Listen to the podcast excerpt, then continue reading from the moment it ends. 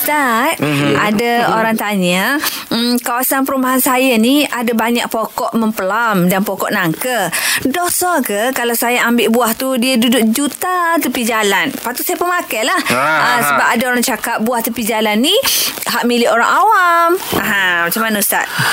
Okey, uh, berkenaan dengan apa ni uh, buah-buahan ataupun uh, benda yang boleh dimakan. Sayur-sayur ke Tanah aku awam Kau serah kau ha.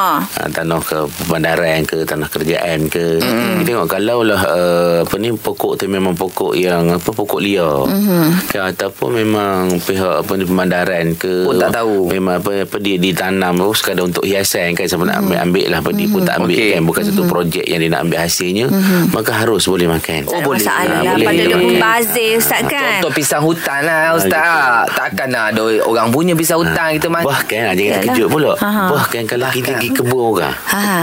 Kita nak lalu tengok ada ada pokok buah kan Ha-ha. Kita nak makan buah tu Ha. Nabi ajar macam mana Ha, Macam mana, Ustaz? Oh. Panggil tuan kebun dia tiga kali Assalamualaikum tuan kebun ha, Tiga kali Ada orang ke panggil tiga kali Kata Tak ada boleh nyauk, makan boleh Tapi tak boleh makan. buat balik Oh, Kalau makan pun, situ ah, je. Makan situ je Lepas makan tuan kebun datang Marah kita kau ni Ustaz Tapi- Saya dah panggil tiga kali ni Ah, ha. Okey, tapi uh, segala ulama kata tengok kebun tu pagau ke tak. Ah. Ah, kalau kebun pagau tu termasuk dalam apa dalam lingkungan lindungan tu tak boleh. Tak boleh. Ah, Ya, kita Masya tahu Allah. Dia selalu ada letak senapang Apa ah, Dilarang perlu- masuk kawasan Tembak. persendirian. Ah, Itu Ah. tak boleh lah Ustaz Tak Ah, tu tak Sah boleh. lah. Kalau ada apa larangan apa ni apa ni signboard bagainya tu tak Ah, boleh lah. tak boleh Ah. lah. Oh, kalau Hmm. ada signboard pun kalau nak makan minta izin tuan dia dulu. Tuan Tak- dia. tak- Ah. Kalau tuan dia bagi boleh lah Ustaz Ya, sungguh. Ah, Oh faham Alah, tu pun tak tahu.